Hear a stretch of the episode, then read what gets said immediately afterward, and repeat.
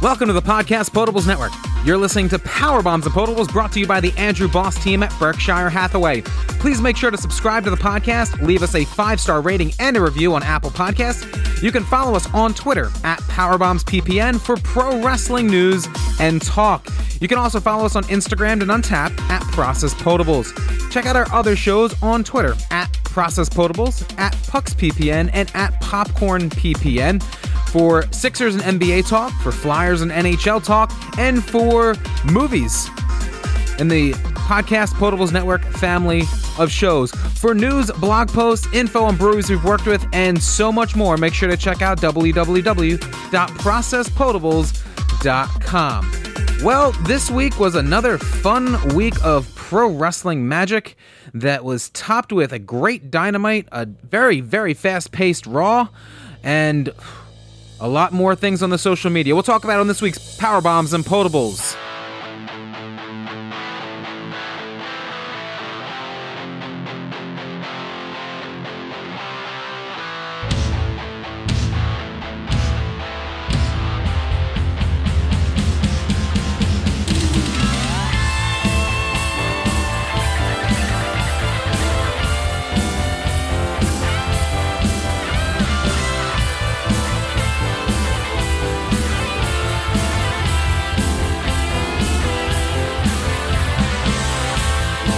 And welcome to this week's Power Bombs and Potables on the Podcast Potables Network. My name is Corey Oates. I am your host every single weekend. Monday morning, we drop it for you, recapping the week that was in professional wrestling, shows as well as news, and so much more. And there's a lot on the bones this week. But like every week, we start off with this week's Quick Sips.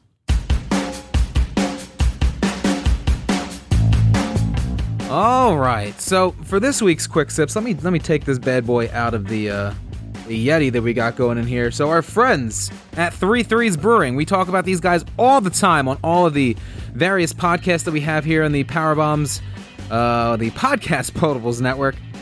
This time, one of our favorites is the Escape from Reality. Very Back to the Future themed can, but this time they have double dry hopped the Escape from Reality. So we're talking about a double dry hop IPA, and this is just as good, if not even better, than the original Escape from Reality. This baby clocks in at 8%. I'm pretty sure they still have some of this that they recently canned about a weekend or two ago. So if you are in the South Jersey area, make sure that you head on over to 3 Threes to get yourself some of this while supplies last. I'm going to take a quick little sip now that we're opening it all the way. God damn, that's wonderful. All right, on to the news this week. While Martha Hart refuses to work with the WWE, she has agreed to work with Kaleidoscope Film Distribution, who announced that they are working on a new Owen Hart documentary called Owen, which will feature never-before-seen footage, according to a sports report by Screen Daily. The film will feature new interviews with Owen's family and friends, including Bret Hart. There will be unseen family footage featured as well, with more wrestling names to be added in the future. The film will be directed by Joe Lewis and Keaton Stone, and Western Edge Pictures' Vaughn Seville producing. Dr. Martha Hart will executive produce with Kaleidoscope CEO Spencer Pollard and Lee Brazier. According to a report from Bloomberg, the Nassau Coliseum in Uniondale, Long Island, New York, is closing down indefinitely. The former Brooklyn, New Jersey Nets owner, Mikhail Prokhorov's Sports and Entertainment, which operates the building under a lease from Nassau County, is seeking investors to take over the operations of the venue and the remaining debt on the building, which is in the $100 million range. WWE has been running shows at Nassau Coliseum since the 1970s. Big events including WrestleMania 2, one of the three venues, as well as SummerSlam 2002. WWE last ran a show there in July of 2019. Well, Pat Buck was one of the many WWE producers let go back in April, but it's now been confirmed that he's already been made his full-time return to the company. Ringside News first reported Pat Buck returned this week at the WWE Performance Center in Orlando. We've since confirmed that the reports with the sources here, Buck was one of the producers who was let go or furloughed amidst the widespread cost-cutting measures to prepare for the impact of the COVID-19. Other producers who were let go or furloughed at the time included Shane Helms, Lance Storm, Dave Finlay, and several others.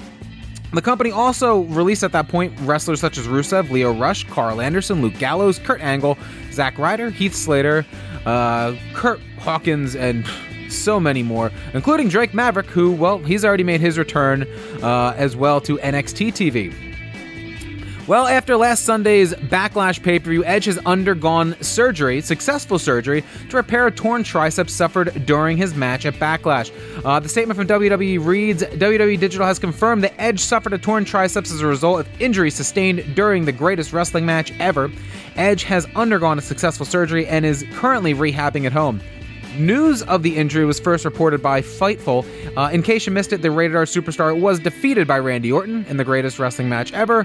The match was filmed in advance, but the injury was kept under wraps. Current estimates show Edge could be out of action for up to 4 to 8 months. Now, if you missed our recap, myself and Dan recapped that last week on the feed here for Power Bombs and Potables. Did a live recap podcast after the show went off the air. When WWE announced that AJ Styles was being moved to SmackDown, they noted that Styles came to SmackDown in exchange for, quote-unquote, superstars to be named later. Well, one of those superstars appears to be Dolph Ziggler.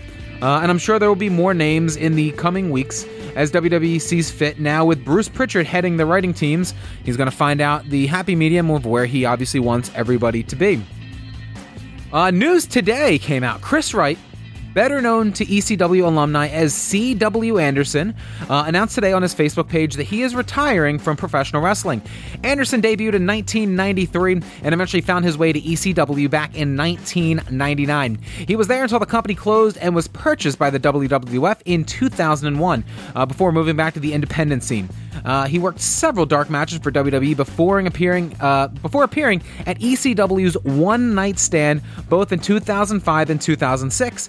Then he joined the brand full-time upon the relaunch and was noted for having several matches, including a couple, I believe, with CM Punk back on the relaunch of ECW. He said, I lost my love for it, the passion that I had, and when I said I was stopping loving it, and when I said I stopped loving it, I would walk away. I love C.W. Anderson, and if you want some C.W. Anderson matches to check out his matches with Tommy Dreamer from Massacre on 34th Street, December 2000, that pay-per-view for ECW, and then January's Guilty as Charged ECW pay-per-view in 2001, both of them against Tommy Dreamer.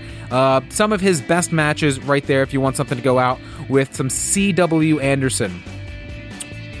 On to the final two topics of our news section, but there's a lot of meat on the bones for this. I will start off with the first one. Monday night, the WWE allowed fans in attendance for the first time in several months.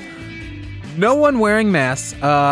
Were able to enter the Performance Center for the taping of Monday Night Raw. By the end of the taping, news broke that there was an NXT contracted wrestler that had been tested positive for COVID-19 that was allowed to into the building despite the WWE knowing this information. So WWE sent out the following statement, noting that the talent in question was at the Performance Center on Tuesday, June the 9th. As of now, no other individuals who were in contact with this person were tested positive. All the talent, production crew, and employees on site and at the training and production facilities will be tested for COVID-19 immediately. And here's what WWE's official statement was. A developmental talent who was last on site WWE's training facility on Tuesday, June the 9th, had tested positive for COVID-19. Since that time, no other individuals that attended the facility have reported symptoms. However, out of an abundance of caution and to ensure the health and safety of the company's performers and staff, all talent, production crew, and employees on site at the training and production facilities will be tested for COVID-19 immediately. Following the test results, WWE plans to proceed with its normal television production schedule. Well, Brian Alvarez got a quote from the WWE rep that stated, quote, fans have not been in attendance at WWE events since March 13th of 2020. Yesterday, a select number of friends and family were permitted to attend WWE's production.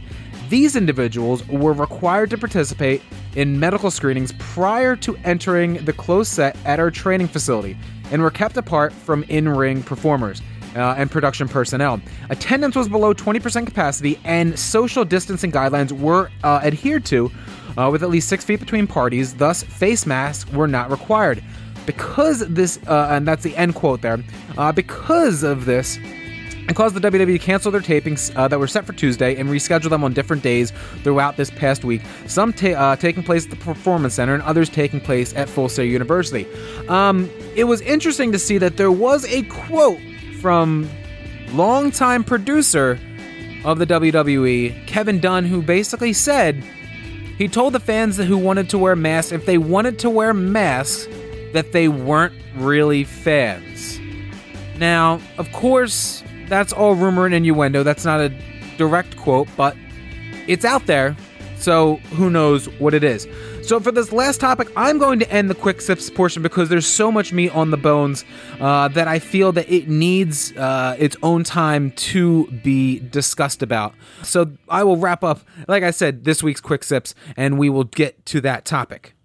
So what I'm going to begin to start talking about here is something that's not even going to really scratch the surface of some of the things that have been going on. Now, this past week, the hashtag speaking out really became, it blew up the wrestling world on social media. It was an opportunity for people who have been put into bad sexual experiences, uncomfortable, unwilling, a chance for them to finally come forward and speak out on their experiences. Now, as it comes to professional wrestling, a lot of things have come out. There were allegations against Jim Cornette and his wife, Stacy.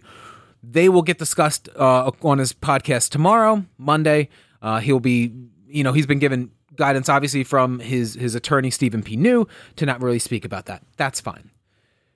There's so many others here, up to and including Jack Gallagher, who was released from WWE over this allegation, Dave LaGana, who resigned from his position as the NWA's vice president on Friday, a day after the allegations of misconduct came out, Jimmy Havoc, who was not released by AEW. Nobody really knows specifically. I don't know his situation, but AEW put out the following statement on June the 19th.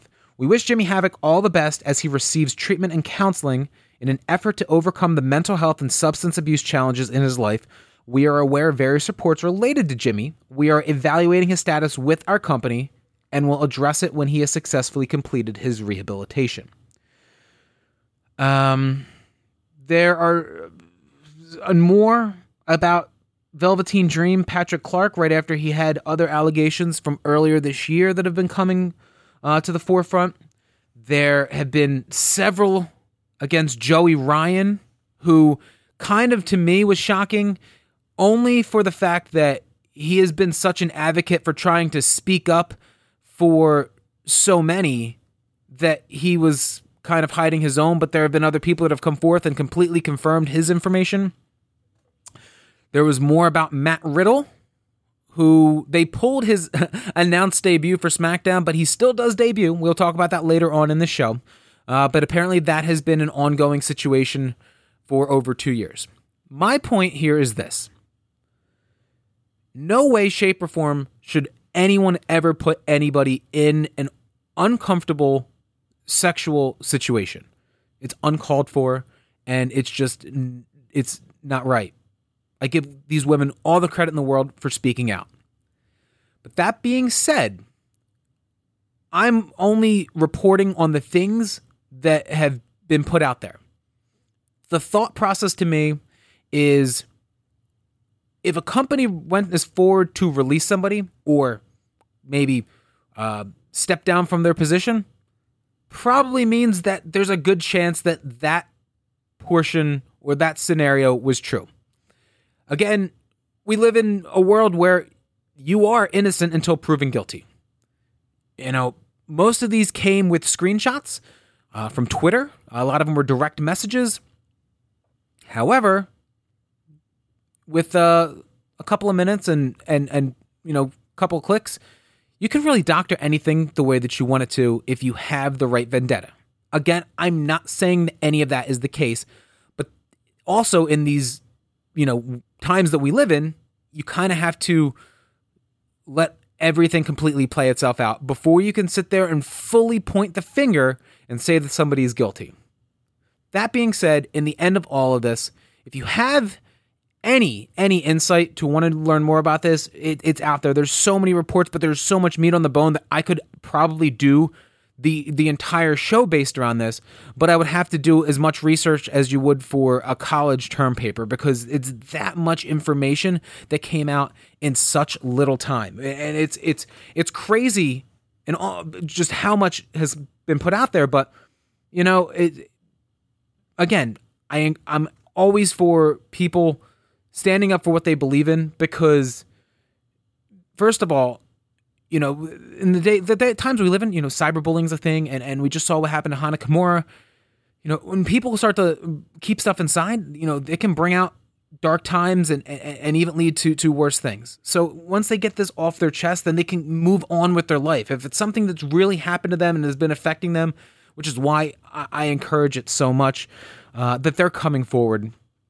And as other things in this world, you know, the Black Lives Matter movement and you know, racism, which has once again become a huge topic that, you know, someone like myself who's, you know, been brought up my whole life to not look that way at people, but there still are people that are, and I'm glad that, you know, there have been the thousands upon thousands of people in this in this country who have spoken out and protested and done what they needed to do to try and right the wrongs that have been out there for so many years. That also being said, it's time to clean up the almost, I'd say, rock and roll style of professional wrestling.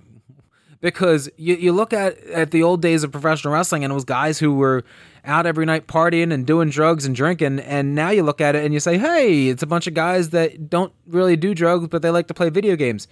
But clearly that's not all they're doing. You want to rid the world of these people who, you know, try and take advantage of situations like this. So again, all the kudos in the world to these women who have came out, stated their piece, and got taken the next step forward and trying to, you know, move on with their lives and get some of these dark times out of their past and look to more positive futures. All right, now that we have been able to move on from that, I'm going to take a quick little sip break here.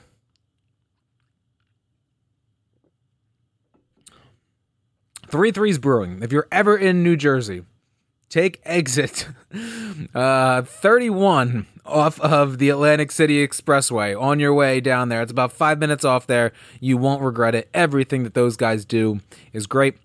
And a side plug, the Process Potables YouTube page has an interview that we did with them a couple months back, right before their anniversary this past March. So we begin Monday Night Raw. Randy Orton comes out and talks about how he did exactly what he needed to do at Backlash. He claimed that he also gave Edge some closure on some level. He then is the one who announced that Edge suffered the torn tricep and took credit for sending him home to be a husband and a father instead of being at Raw. At this point, Christian's music hits, and he comes down to confront Randy Orton to defend, I guess, his best friend who was injured at Backlash. And Orton tells Christian that, you know, he's jealous of Edge and just wants one more match himself because he never got the closure that he did on his career like Edge just got the prior night at Backlash. So he challenges Christian to an unsanctioned match because he knows that the doctors won't clear him and insisted that the offer expired at the end of the night. So leave that little teaser there. Up next, Kevin Owens versus Angel Garza for like the fourth week in a row. Before this match, Angel Garza and Zelina Vega were interviewed by Charlie Caruso. Andrade wished Garza luck, but he looked like he was still upset and how Backlash turned out for him, when he lost in the pre-show, wasn't even on the show. Andrade and Garza end up getting into an argument at ringside during this match. Vega stormed off as they go to a commercial break. When they came back, Andrade is now at ringside, and Garza hit a missile dropkick for a near fall. He kept Owens down with a submission until he got to the bottom rope. Andrade got up on the apron, but then Owens was able to hit the stunner onto Angel Garza for the win. Zelina Vega came back out and then told both of them, she more or less screamed at Angel Garza and Andrade that they need to work together, but neither man appeared to want things to keep going on. I don't like that they're breaking them up already. That's just me, but obviously we're going to let things play out. Remember here, obviously this was a big Paul Heyman thing, and now that Brucey's in charge, we're going to see how that works out. Bobby Lashley and MVP were out after the break here to talk about his loss to Drew McIntyre. MVP put the blame on Lana, and Lashley agreed with that. He said that the WWE champion should give him a rematch if he has any integrity. Lana at this point comes out to the ring and tells him that he is stupid for banning her from ringside in the first place, at which point then MVP and Lana argue until Lashley finally takes the microphone and says that he wants a divorce, and him and MVP leave the ring. Man, 2 divorces in a year span? That's a new one for pro wrestling. And then the only thing is what do you do with Lana here? That's kind of just my only thought. The Viking Raiders and the Street Profits up next versus Akira Tozawa and his ninjas. The Viking Raiders and Street Profits here for an 8-man tag. One of the ninjas posed for a moment before Eric beat the crap out of him with a running dropkick. Angelo Dawkins was tagged double team with one of the Vikings. The biggest ninja was silently at ringside. He was not part of this match. And when he actually got into the ring, that is when the Big Show's music hit. And the Big Show came down and they all destroyed the ninjas. So is this leading to a match? Well, once again, there's more on the bones with the Big Show after Raw went off the air. Seth Rollins is out in the ring cutting a promo on Rey Mysterio. He came out to talk about Rey and Dominic. Mysterio ends up appearing on the screen here, and he warned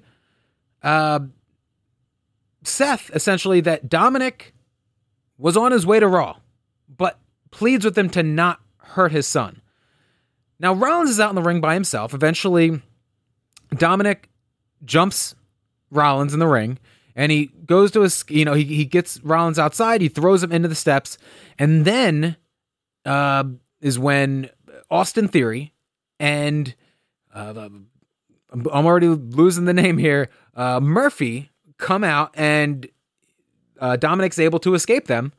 So he gets to escape and run out through the crowd, so good for them. We'll see where that goes. I'm assuming we're getting closer and closer to the actual in-ring debut of Dominic.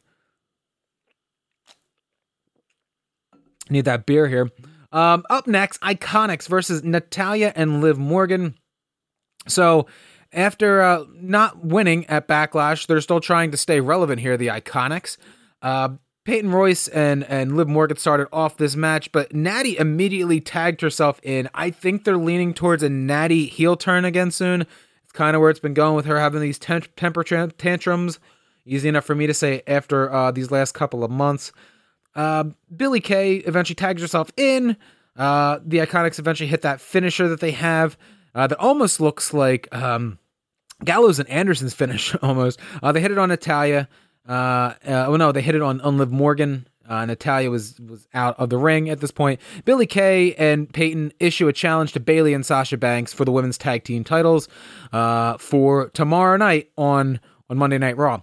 Apollo Crews versus Shelton Benjamin. Now, before this, MVP was shown in the back trying to recruit Apollo Crews. But Crews refuses his offer. Now, should we get the Shelton Benjamin out here? On Shelton's way out, we get a pre-tape promo from Shelton basically telling him that he's a fool for not taking up MVP's offer.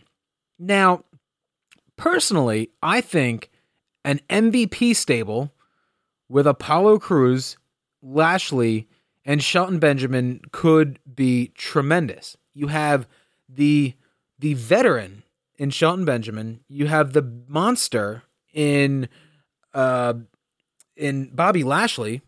And then you have the young guy, Apollo Crews, who can learn from the other two. I think it's a great dynamic that they could really make some money with here. Decent match here. In the end, Apollo Crews ends up winning with the sit-out powerbomb. And during this, MVP was shown scouting Crews from the backstage on the monitor. I'm sure that he's going to keep pursuing him, so we'll see. Like I said, it's only going to elevate Crews if he ends up getting that alliance with MVP. Up next, so there was a backstage segment where Lashley and MVP were going after R-Truth, and we get a match here with these two against Drew McIntyre and R-Truth, where R-Truth agrees that winner take all, essentially. So if MVP pins R-Truth, he becomes the 24/7 champion and the WWE champion in this match. So Lashley and McIntyre start off this match here tonight on Raw. They lock up, begin brawling in the corner. Lashley ends up hitting him in the throat and took over this match. McIntyre began to make a comeback. Truth tagged himself in, and he ran right into a suplex from MVP before Lashley threw him into the barricade. We go to a commercial break, and we come back. McIntyre here is in control. He hits MVP with a Future Shock DDT. Lashley breaks up the pin. Truth then sends Lashley into the steel steps while McIntyre hits the Claymore on MVP for the win. So at this point, you know, they retain the belts. It's all good there. Asuka, Nia Jax, in a rematch from Backlash the night before for the Raw Women's title. So it's out there that apparently Vince McMahon changed the finish to this match. Originally, Nia Jax was apparently supposed to win. Okay. Not that I would have... I said that backwards. He didn't want Nia Jax to lose or get pinned so quickly upon her return. Again, who cares? In this match, remember at Backlash, the match ended in a count out here. So Jax gets a few shot in right out of the gate here. And then Asuka locks in the armbar really quick, and Nia Jax breaks free. Jax ends up powerbombing Asuka outside on the floor, which really looked bad. Eventually, we'll keep moving on with this match. Asuka countered a Samoan drop from the middle rope and hit a double stomp for a 2 count. Nia Jax ends up arguing with the referee. Asuka ends up rolling her up. A roll up. Another fucking roll up. While the ref does a fast count so that Asuka can retain. This was not as physical of a match as it was at Backlash. It wasn't good.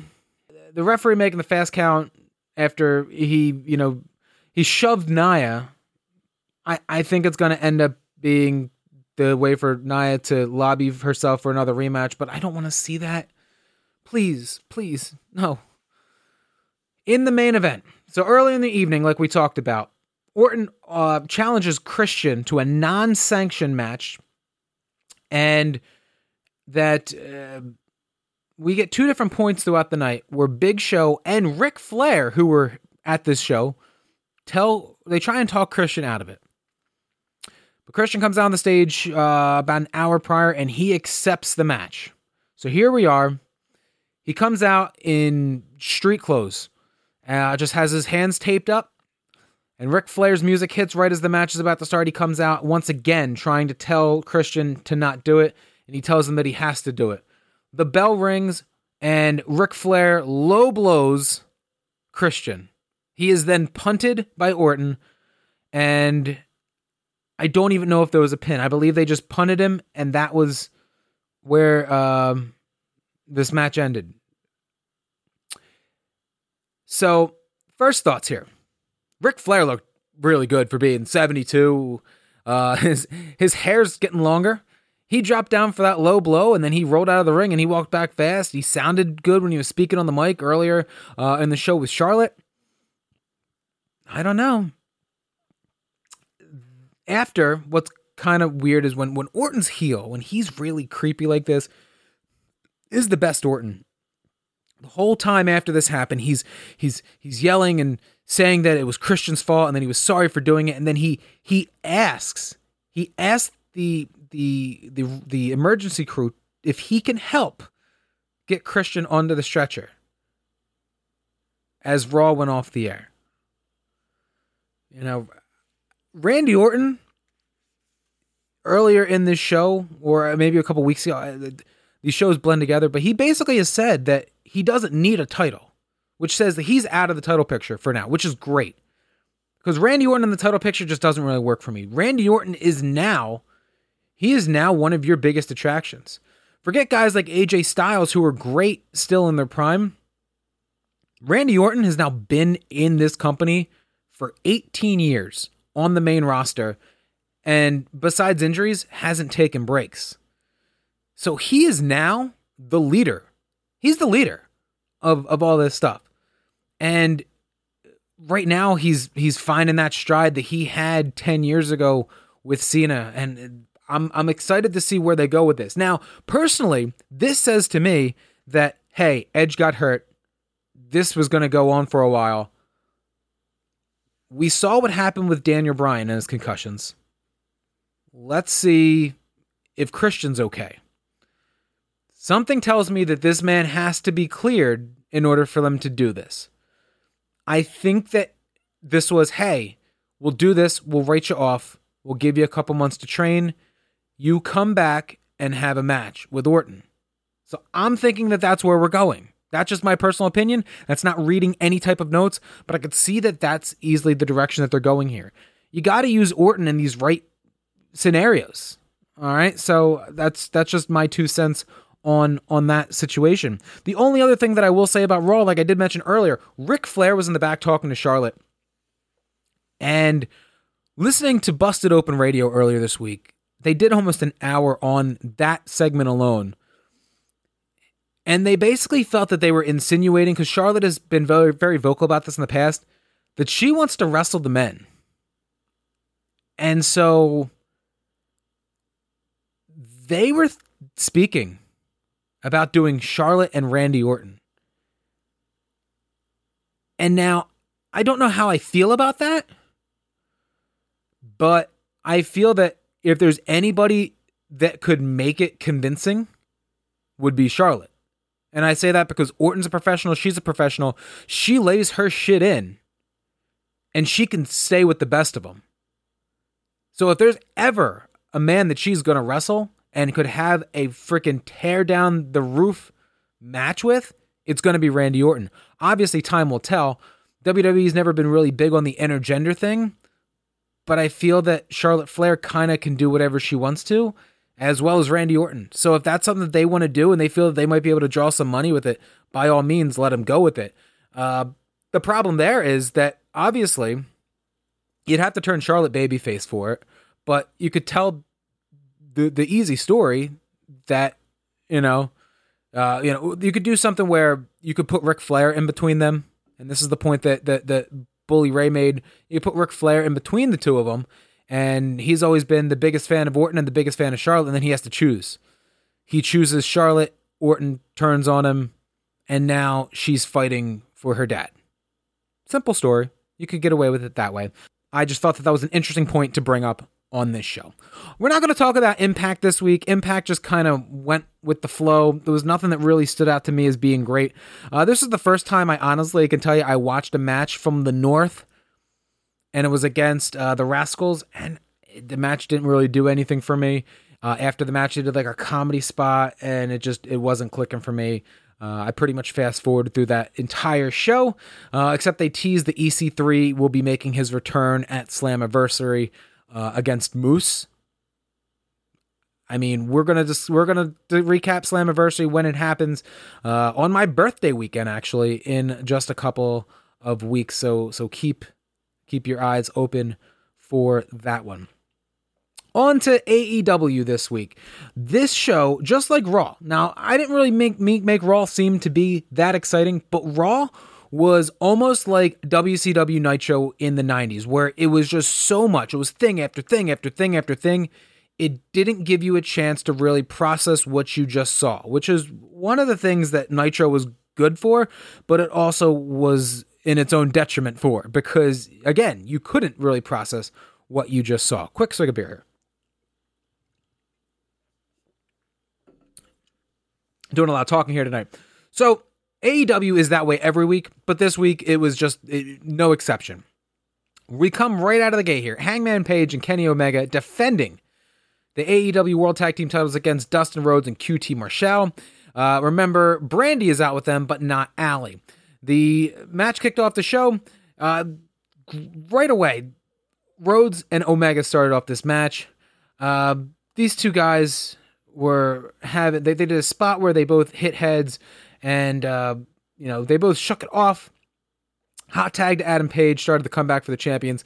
Hangman unleashed beat the shit out of both of them, Rhodes and QT. And as things were starting to wind down here, eventually QT Marshall gets into the offense position. And then this is when Allie comes out. He goes, he hits a diamond cutter. He goes up to the rope for a moonsault, and he misses. At this point, Omega and Page delivered the last call to pick up the win and successfully defend the titles. And... yeah, this natural nightmares thing is going to keep continuing. But Paige and Omega successfully defend the titles. They will be going on to defend at the 2-night Fighter Fest, which they've announced that every title, which, I mean, AEW only has 4, will be defended across those 2 nights. It's basically going to be a pay-per-view split up between 2 weeks of Dynamite. I'm very much looking forward to that. July the 1st and July the 8th, starting at 8 o'clock Eastern on TNT. Up next, now, recently, I don't remember Anna Jay. I believe that she was maybe on some darks. I don't remember her actually being on an actual Dynamite broadcast, though. She apparently is part of the Nightmare family. I guess she's trained with Cody. She's from Georgia. She made her return this week, and she's got an interesting look. She calls herself the star of the show, comes out with the top hat and stuff like that. And I like her look. She's a young girl. And they had a package for her to make her seem like she was a star, which is not the only time they do that on this show. All right. So they basically say that this is her return. Here's this great grand package. And you're like, okay, who's her opponent? Her opponent is Abaddon, who is somebody else that I've never seen. This woman comes out. And she's a gimmick and a half. She looks like a zombie. She's got like a red eye and completely, apparently, I'm doing some research here on the fly. She wrestled Hikaru Shida on Dark a few months back and hasn't been seen since. So she comes back here, and Anna Jay just looks stunned. Like she has no clue that she, who this person was that she was, about to take on.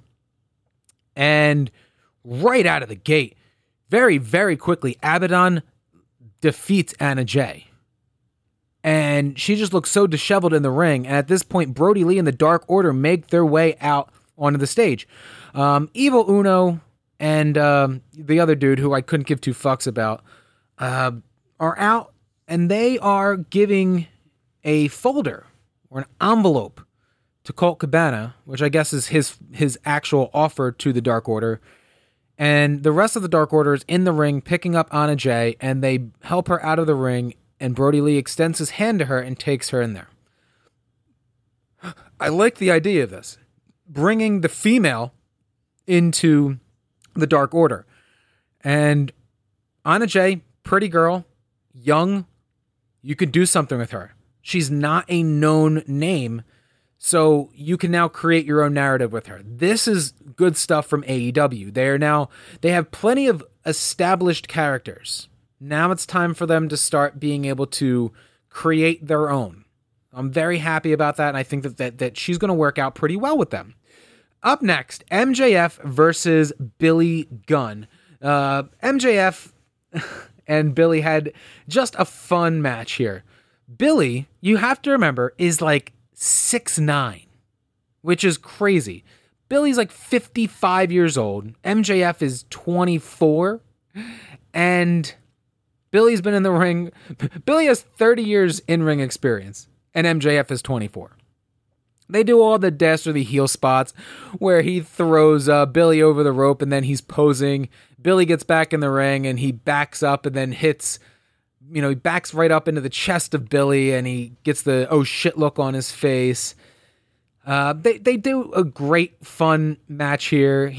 Billy even hits the famouser, but MJF gets out of it. Wardlow ends up tossing MJF the ring. He gets the one shot to the face. Well, it was the classic. He put the ring on while he was ducked down, and as Billy was getting him up, bam, shot. Randy Savage did that spot so many times. Well, and as well as Ric Flair in the 90s. You watch WCW in the 90s. That was such a big thing. You pick somebody up, they would have the object in their hand. As they would do it, they would pop up, one shot to the face with a knockout punch, and I called it. I was sitting there watching it live, and I saw that was the direction. I loved it. MJF continues his winning streak and gets a win over Billy Gunn, who is obviously a well-known name in the world of professional wrestling. TNT titles on the line next with Cody. They made the announcement that he would be facing the first non-contracted wrestler for the TNT title. Now, between you and me, he's only been the champion for a couple weeks now, and he's only had 2 defenses. So this is his 3rd defense, and there's another promo video here. But this time, it is for Ricky Starks. Ricky Starks from the NWA. He's had a solid run there. I believe he was the television champion for the NWA in this last run with Power that they have. You can still watch all of the episodes on YouTube. And Ricky Starks comes out here. Now, mind you, right out of the gate, they make him look like he's a star and like he's a main eventer and that he's arguably the hottest free agent in wrestling. He comes out, right away takes the fight to Cody. Couple of things that happen here. He gave Cody a leg drop right on the apron. Cody hits a vertical suplex for a near fall. The whole time Jake Hager was watching on in the backstage.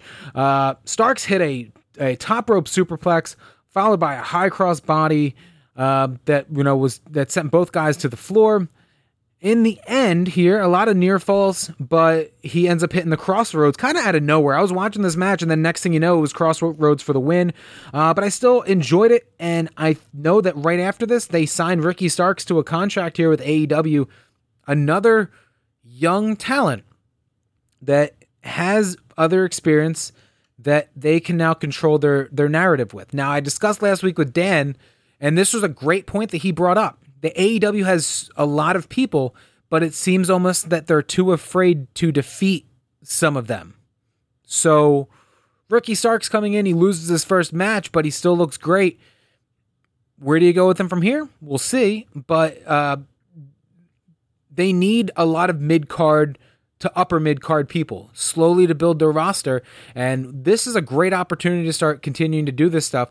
A lot of those NWA guys right now don't have contracts. And after seeing how Lagana's gone down and they don't know what they're doing, I unfortunately don't know if the NWA is going to make it past the COVID-19, but that's a whole nother story in itself. On this show, Jimmy Havoc and Kip Sabian against the Young Bucks. The real point of this match is the Butcher and the Blade jump up on the screen dressed like fucking Waldo. Yes, they were both in white pants and giant red and white striped shirts, wearing red beanies. This is real. FTR comes out as well. It ends up being a giant skirmish in the ring after the Bucks win this match. Obviously, Jimmy Havoc's gone for a while, as we heard in the Quick Sips portion, so who knows what's going to happen with Kip Sabian. Obviously, Penelope Ford is on her way to Fyter Fest to face Hikaru Shida. She's the number 1 contender for the women's title. So we're still going to see Kip Sabian, but who knows what kind of role he's actually going to have on screen. The main event here, well, let me take another sidebar here. So they continue to do great stuff with Dr. Britt Baker and Rebel, Reba as she calls her, where this week they almost They have her cart that she sits out on in the wheelchair. Like I said weeks ago, when she was hurt, they need to keep her on TV as much as they can so she can keep her heat. And they are doing just that. Here, Big Swole ends up driving the cart and does the classic "Where to, Stephanie?" But she does "Where to, Britt?" And she drives her off, and then she throws her in a dumpster. At which later in the show, Rebel comes and finds her in the dumpster, and Britt comes up and she's fully committed. The eye makeup is ran. There's a banana peel on her head. She fires Rebel and she walks away, and then she rehires her, and then she comes back and she asks where Tony Schiavone is and says that she put Tony on a friendship timeout, which she did earlier in the show before she got driven away in the cart.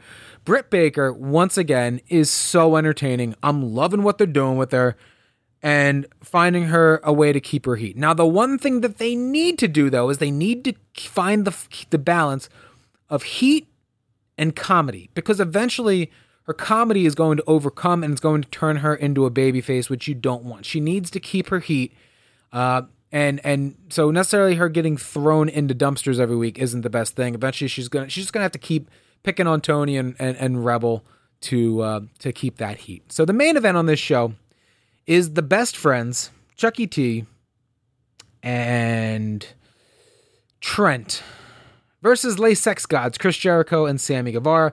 Now, Matt Hardy, classic Matt or vintage Matt, I don't actually know what he's referring to himself as, but normal Matt Hardy is out here on the commentary desk for this main event.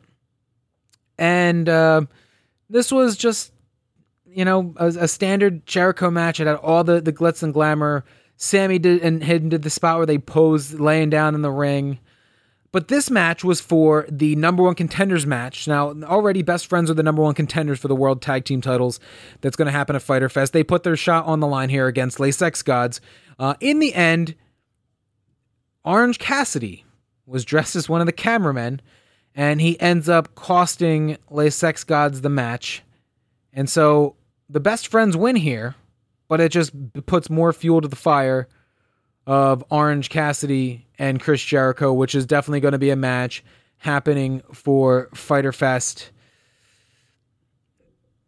For as much hate and things that I've said about Orange Cassidy, he's going to have he had a great match with Pocket Revolution. Let's not take that away.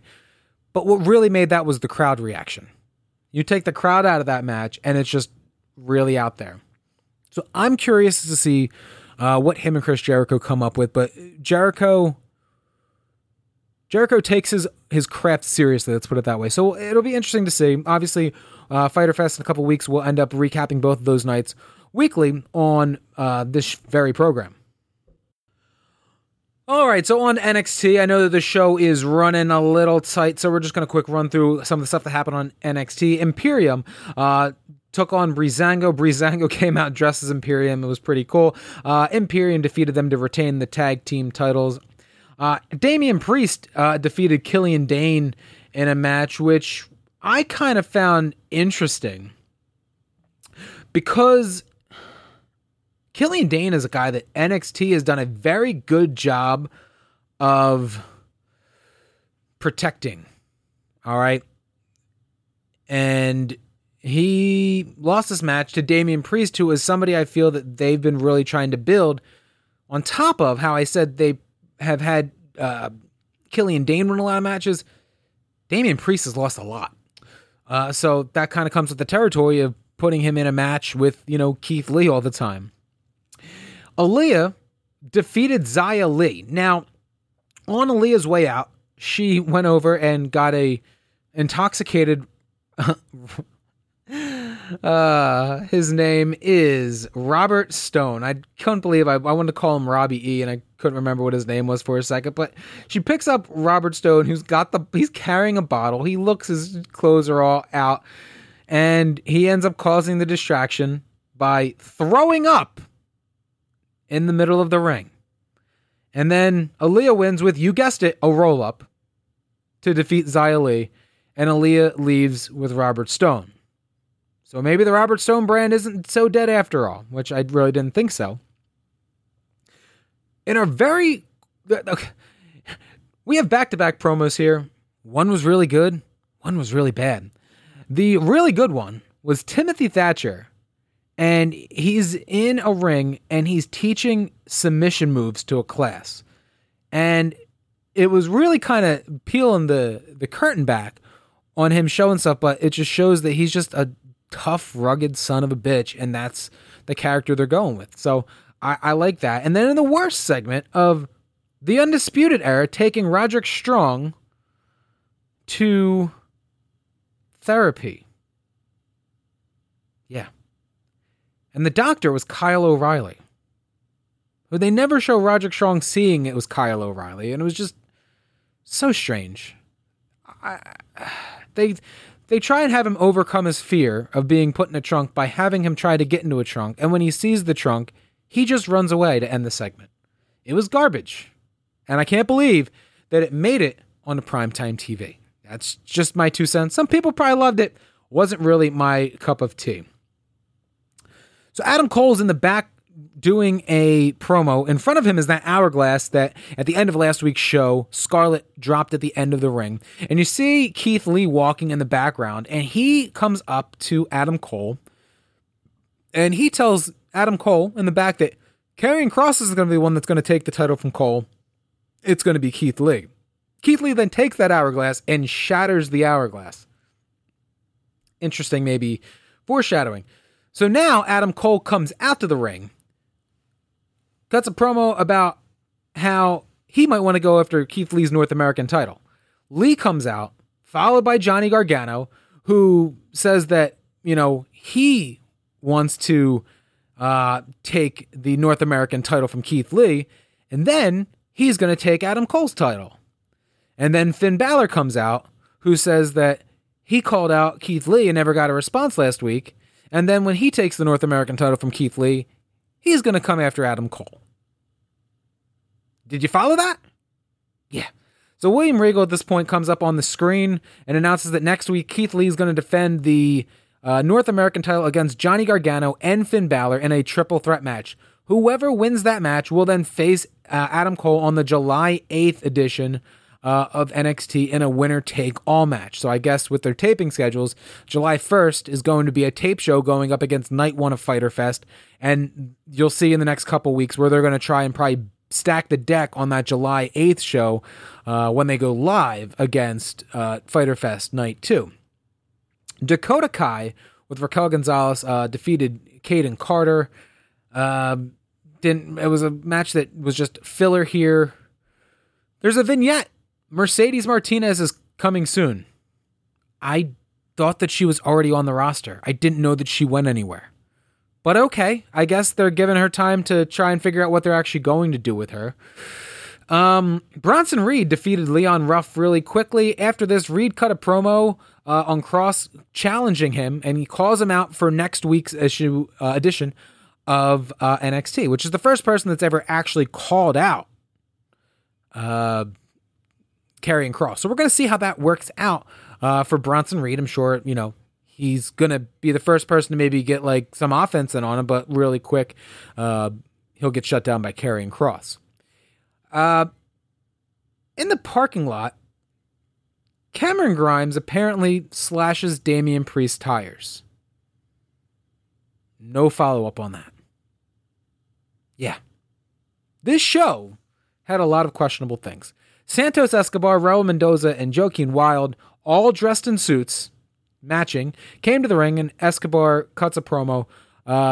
He says, growing up, his dad always told him that he'd be a leader, not a luchador. Drake Maverick interrupts and comes out for a fight, but the numbers game was far too strong for him. Escobar eventually put Maverick through a table outside the ring, and then during the commercial, they show afterwards that Maverick was loaded into an ambulance with Jake Atlas checking up on him.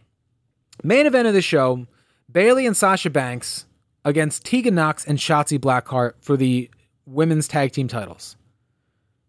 This match was not good. And it wasn't not good in the sense of how it was put together. They had an okay match. It was fine. But it was little things in there that infuriated me.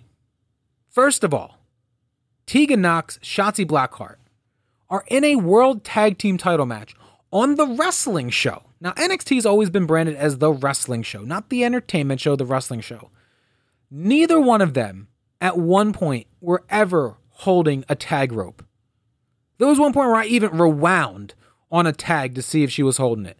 And Shotzi Blackheart was nowhere near that tag rope. Seriously, come on. If the WWE is still going to go through with putting tag ropes on the ring, they need to make sure that these people that they're putting in tag matches know that they need to hold a tag rope, or straight up make the referees tell them that they have to pick up the tag rope. Make them do a tag and then say, oh, you didn't have the tag rope, and call them out on it. Put it in a really awkward spot, but then really have the announcers get over the reason that there's a tag rope there. The purpose of the tag rope is so that there's basically a level of reach. You have the length of the rope, your hands on it, and as far as you can reach, that's as far as you can tag. This isn't the indies. On the indies, they make up their own goddamn rules. Nobody tags. People do blind tags. People just get in the ring and do other stuff, which is one thing that AEW was bad at right out of the gate, and Chris Jericho nipped that right in the bud. Thank God. But we're talking here about two people who they're trying to build up here. Also, Tegan Nox, once again, does this fucking chokeslam. Tegan Nox is 5'7". Sasha Banks is 5'6", and she chokeslammed Sasha Banks from the apron to the ground. It literally looked like she put her hand around Sasha's neck. Sasha jumped up and just did a flat back onto the ground because there was nothing that Tegan Nox could have done to elevate her. She should not be doing chokeslams, which is a recycled bit that I've talked about on this show in the past, but it was not good. And it just added to just really angering me about how this was. In the end, they do an interesting finish where Shotzi Blackheart has a pin on Sasha. Bayley comes in and flips the legs of Shotzi up and rolls her over, which then Sasha was able to jump right out and hit the bank statement for the tap out. After the match, Io Shirai hits the ring and takes out Bayley and Sasha Banks. So obviously, they're going to be doing something, I got to assume, with Io Shirai and either Bayley or Sasha Banks. Bayley is the SmackDown Women's Champion. Io Shirai is the NXT Women's Champion. So we'll see where that goes in the coming weeks. But all in all, this was not one of the better NXT weeks. And Sasha Banks took to Twitter to state how their main event match beat the AEW main event match in ratings, but Chris Jericho was quick to point out that they didn't win in the all-important 18 to 35, or it's 18 to 35 demographic that they're looking for. And finally for this week, we're going to talk about Friday Night SmackDown. SmackDown starts off with Renee Young in the ring. She introduces AJ Styles, who is out here to be presented with the Intercontinental title that he won last week in the tournament finals against Daniel Bryan. He says the only person that he feels fit to present him the title is Daniel Bryan, who is around the ring. There's several SmackDown stars surrounding the ring, almost like a lumberjack style. And he has... Daniel Bryan put the title on him, and Daniel does it. He gets in the ring, and then this brings out Matt Riddle. So we still get Matt Riddle here. He says that, AJ, he hears that he's the face that runs the place, and he says, well, I'm the bro that runs the show. So right out of the gate, we're going to get Matt Riddle versus AJ Styles in a non-title match here, and these two had a fairly good match. Now, what kind of helped add to this was, not only were there people in the audience, but there were wrestlers around the ring making noise. So it kind of helped really make this feel special. In the end, Matt Riddle ends up defeating AJ Styles here with the Broderick for the victory here. So great match right out of the gate. Best match probably that was on this show, right? I mean, but how can you go wrong with AJ Styles? And I'm sure that this is just the beginning of this feud that's going to continue on. On this show, they do a pre-tape backstage thing where Jeff Hardy talks about his loss to Sheamus and says that, you know, he's lost several matches in his career and he's going to lose several more. He goes on to say that, you know, he is a junkie and that he's been an adrenaline junkie his whole life and how he is an alcoholic. And, you know, he admits to those things. You know, basically he doesn't want to be a bad husband, a bad father, but he knows to catch himself, he says these days, before he can spiral out of control. He ends by saying that he's not done yet. Later in the show, Sheamus admits that, you know, things have gotten serious and the lines have been crossed. He says that, you know, Hardy saying that Sheamus is a bully made him realize that, yeah, he is a bully. He being Sheamus, of course, pronouns pal. And people like Jeff Hardy deserve to be bullied, adding that next week, everyone will need to grab a drink because he will toast to Jeff Hardy. My goodness, I knew that this wasn't going to be over. There's a match between Shorty G and Mojo Rawley where Shorty G ends up winning. I love Shorty G. Once again, I'll say it till I'm blue in the face. Bring back Chad Gable. He had so much more personality as Chad Gable.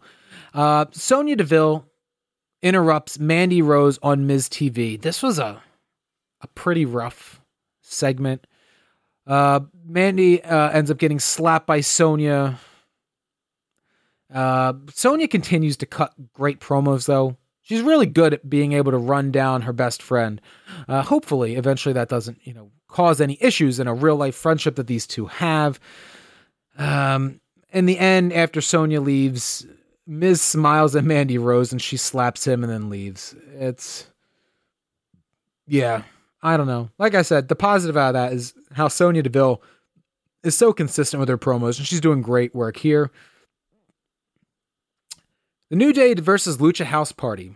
What was interesting about this is Sasha Banks and Bayley were out here on commentary.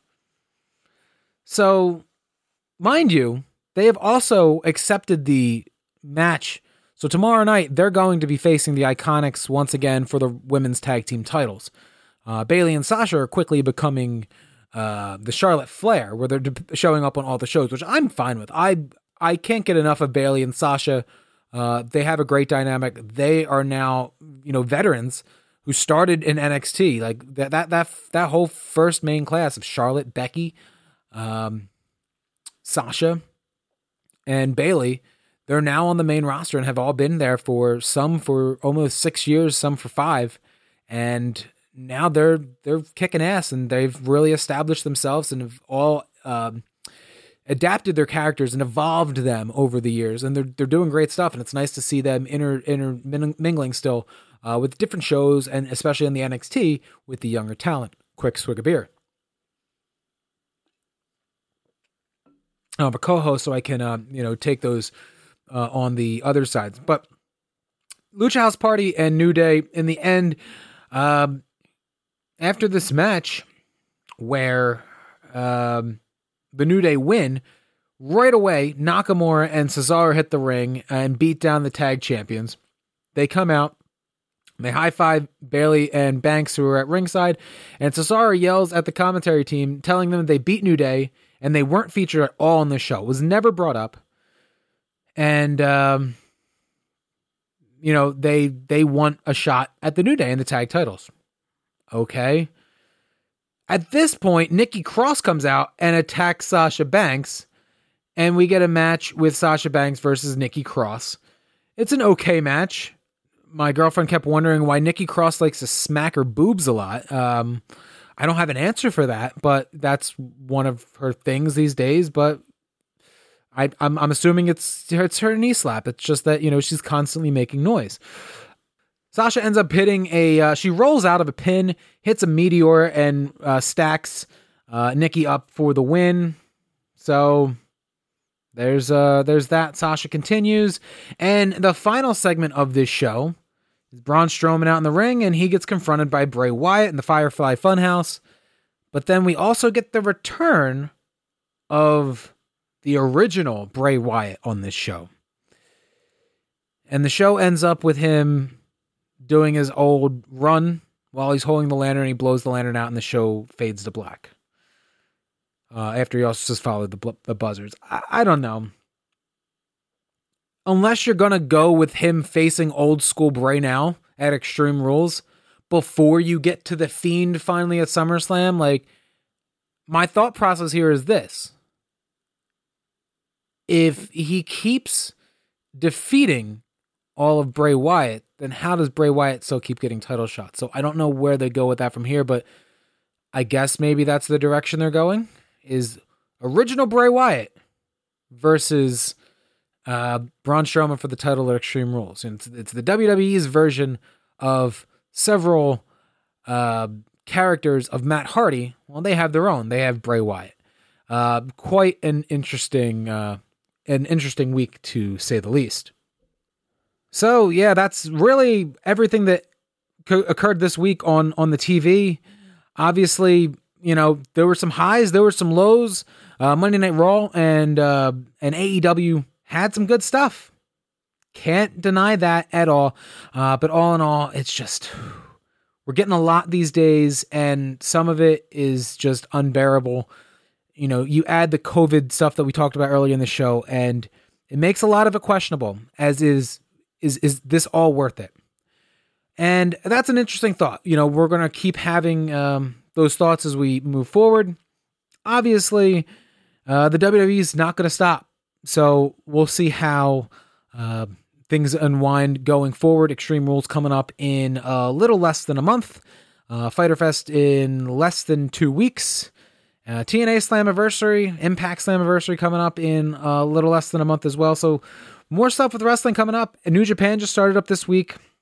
And so much more. Obviously, follow us on Twitter at PowerbombsPPN. All of our other shows, PucksPPN, Process Potables, and PopcornPPN. I'll talk to you next week for another edition of Powerbombs and Potables. Until then, stay safe and stay over.